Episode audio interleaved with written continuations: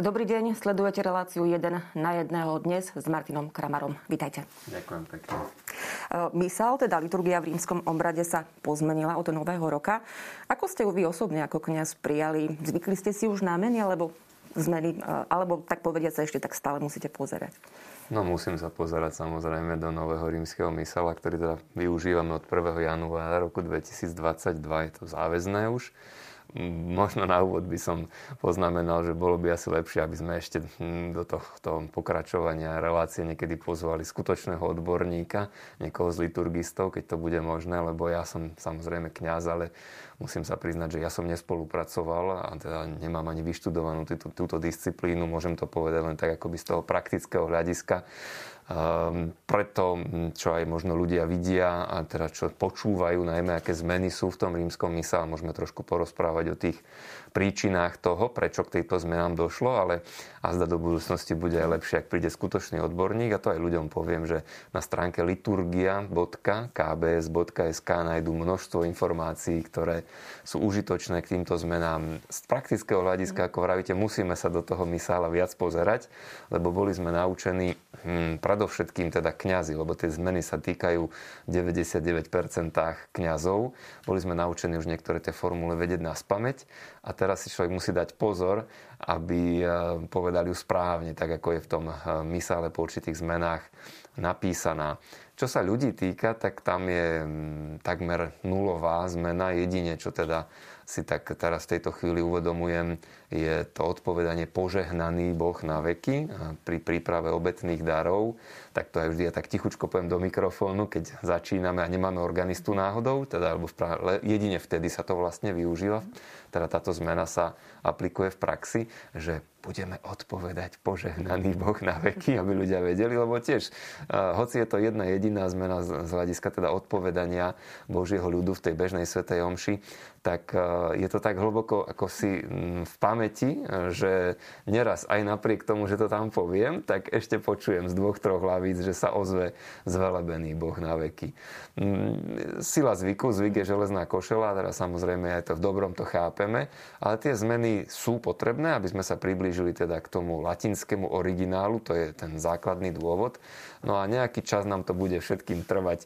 Je to také milé si uvedomiť, že možno už 4 krát po novom roku som veriacim povedal, idte v mene Božom a som sa potom mm-hmm. pravil, že už sa na tom trošku aj smejú, že choďte v mene Božom, lebo aj toto je teda jeden zo zmien, ktorá sa týka toho, čo má kňaz hovoriť. Mm-hmm. Skúsme teda povedať, prečo došlo k tejto zmene, prečo sa upravoval mysal. Išlo iba o jazyk, o vývin jazyka, o slovoset. Aký je dôvod?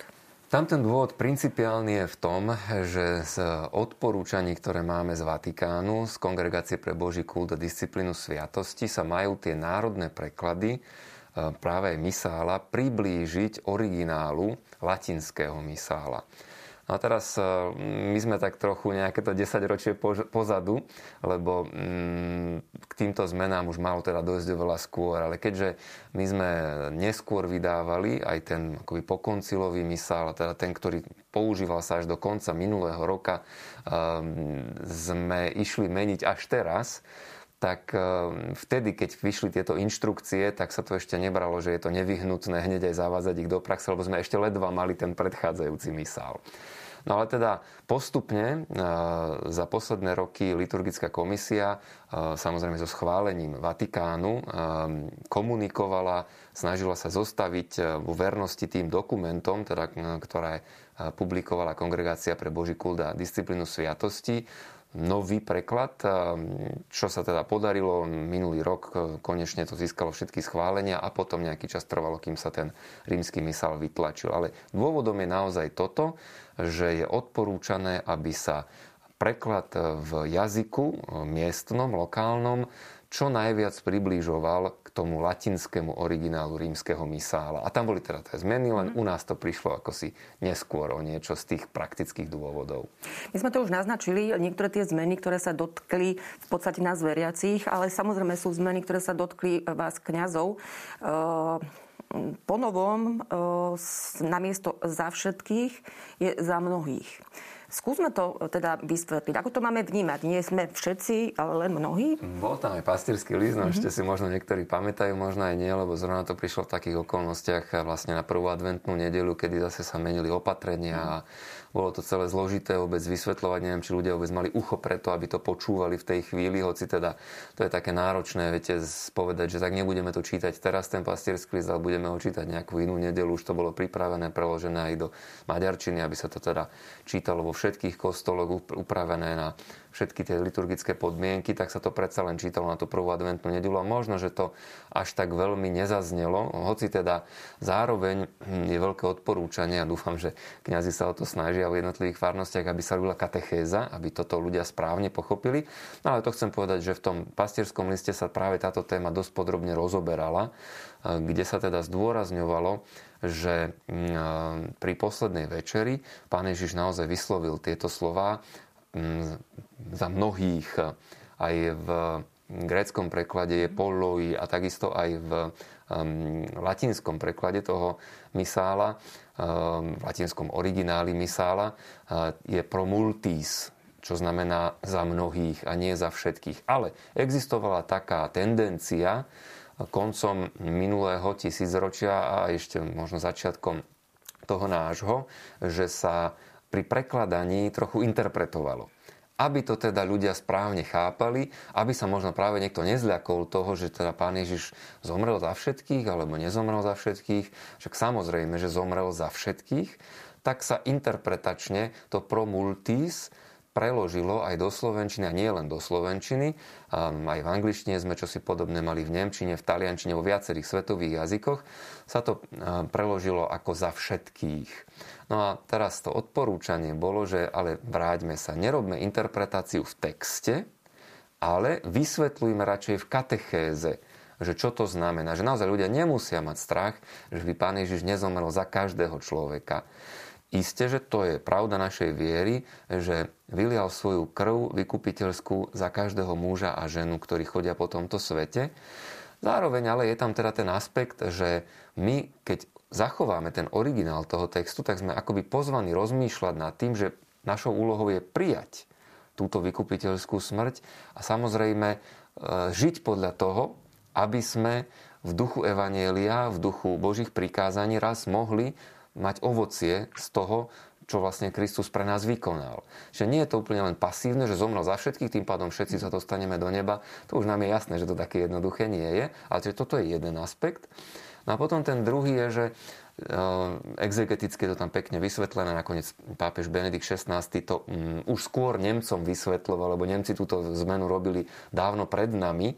A um, stojí za to, aj na webe KBS máme um, podrobne ten list um, pápeža Benedikta XVI, ktorý je preložený do Slovenčiny a krásne rad radom vysvetľuje teologicky, že prečo aj pán Ježiš použil práve tieto slova pri poslednej večeri. Je to odvolanie sa vlastne na Izaiášovo proroctvo. A tí apoštoli, keď to počuli, oni vedeli, že tu je naplnenie slov, ktoré od malička v synagóge počúvali a že Kristus práve je naplnením tento služobníka pánovho ktorý prichádza, aby sa za nás obetoval a zámerne tieto slova Kristus použil, tak hovoria exegeti. No a práve vplyvom toho, že teda existovala táto interpretačná tendencia, tak sa stalo, že nie len v Slovenčine, ale aj v mnohých zahraničných jazykoch sa to povedalo za všetkých per tutti, for all. No a zmenilo sa to, zmenili to už, e, kto pozná, chodieval na Svete Omše, či v taliančine, alebo v angličtine, alebo v nemčine, tak vie, že už, už sú nové misály v týchto svetových jazykoch a majú presne takú istú zmenu, ako je teda aj v našom slovenskom jazyku teraz.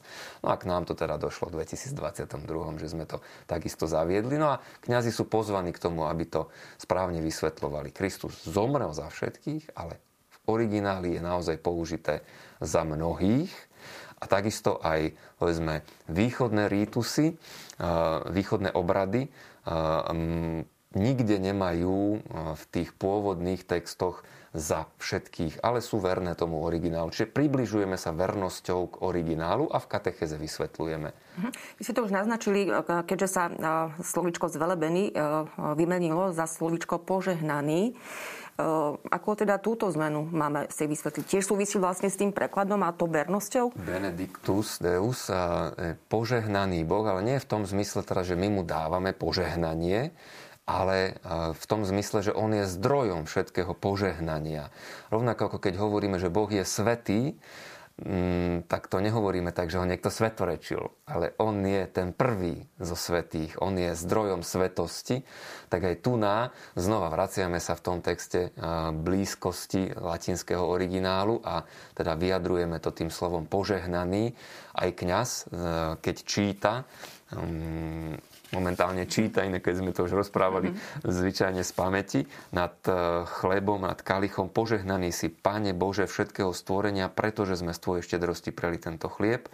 Ľud odpoveda, požehnaný Boh na veky, požehnaný si, Pane Bože, všetkého stvorenia, lebo sme z tvojej, pretože sme z Tvojej štedrosti prijali toto víno, obetujeme Ti ho ako plod viniča práce ľudský, aby sa nám stalo duchovný nápom. Benedictus. Hm? Rovnako vravíme Benedictus qui venit, to je v modlitbe Svety, Svety, Svety, požehnaný, ktorý prichádza v mene pánovom. To tam máme, to už aj poznáme, takže sa to zaviedlo aj pre určité zjednotenie aj do tejto modlitby. Ehm, ešte skúsme možno na jednu e, zmenu upozorniť. Uh, iďte v mene Božom, to ste spomínali, že aj vy si musíte zvykať. Áno, áno. Uh, na choďte v mene Božom. To sú tie záverečné obrady formuly prepustenia. Zvyčajne teda sa po slovensky hovorievalo Iďte v mene Božom, teraz tých formúl je niekoľko, ktoré môže kňaz použiť. Choďte v mene Božom, choďte a ohlasujte pánovo evanelium. Choďte v pokoji, oslavujte pána svojim životom, alebo len choďte v pokoji. Myslím, že je to aj také bežnejšie používané. Inde než v liturgii by to asi nebolo ani zaznelo, a teda skôr v Slovenčine povieme choďte, tak sa to tomto prípade, myslím si, z hľadiska používania zmenilo práve na tento výraz, hoci teda rovnako ako pri iných e, nejaký čas nám to potrvá, kým sa to naučíme. Mm, ako sa teda môžeme my veriaci cítiť, lebo to ani my nemusíme zvládať, takisto poznáme vlastne e, samých seba, že niekedy opakujeme aj tie slova, ktoré hovorí kňaz. Nastali tam vlastne zmeny, je nás menej v kostoloch ako teda e, pred pandémiou. Ako sa teda máme cítiť? Bude to v poriadku, ak nastanú takéto rôzne chybičky? Pomýli, to je normálne, je to bežné, však pomýli sa aj kňaz a niekto dokonca mi hovorili, že dúfam sa mňa nenahnevajú, ale otcové biskupy teraz, keď mali prvé sveté omše v médiách, v rozhlase, tak kto si mi povedal, myslím, že stará mama tak spomínala, že bolo to tak trochu československý, lebo že niečo bolo po starom a niečo bolo po novom. Tak ne, ne, snažíme sa, každý sa to nejaký čas to bude chcieť, než sa to, než sa to naučíme, nech to vojde do praxe a musíme mať navzájom spolu trpezlivosť. Ja som prosil veriacich, aby to mali so mnou, pretože teda väčšina tých zmien sa týka mm, z hľadiska textov toho, čo hovorí kňaz alebo čo hovorí biskup, no a nejaká malá časť, čo sa týka aj veriacich. Ehm, samozrejme, to, čo ste spomenuli, sa občas deje, že mm, ľudia aj konsekračné slova hovoria spolu s kňazom, ale to by nemalo byť. Tam nechajme, nech každý hovorí to, čo je mu vlastné, to, čo mu patrí. Ehm, náš pán Farar to tak vedel vždy povedať, Babka, nehovorte to so mnou, lebo sa pomýlim. A potom čo? Ešte môžeme mať neplatnú svetú omšu. To bolo tak samozrejme trošku mm. s humorom, ale uh, to, čo má hovoriť kňaz, nech hovorí kňaz a to, čo majú hovoriť veriaci, nech hovoria veriaci. Lebo nemali by sme v úvozovkách povedané koncelebrovať s kňazom za to, že už tie texty možno niekto pozná. To nie je našou úlohou. Čiže mlčím vtedy, keď mi je dané mlčať a hovorím, keď je mi dané hovoriť. No kiež sme hovorili, lebo ja skôr mám uh, ten opačný problém, že práve teda ľudia sú viac potichu. Teraz to dokonca sa stáva ešte dvojitým problémom, keď sú tie vysielané sveté omše, lebo vlastne potrebujete, aby tam aj tá odpoveď nejako bola, tak povzbudzujem, že prosím vás nahlas, povedzte to nahlas, aby to bolo počuť, aby to aj ten mikrofón preniesol aj v tom prenose, teda aby to ľudia počuli, lebo zároveň to teda pomáha samozrejme, keď viacero ľudí rozpráva, odpovedá, spieva, tak tým, ktorí sa zúčastňujú, ktorí možno, že niektorí neboli dlhšie na liturgii, alebo teda um, nepamätajú nepamätajú si už tak presne, tak im to pomáha, aby správne sa mohli zapojiť. Tak e, nebojte sa a keď sa aj pomýlite, e, však naučíme sa to, ale prosím vás, zapájajte sa tam, kde sa zapájať máme a zapájame sa na hlas. Ďakujem veľmi pekne. Tak to bol Martin Kramera.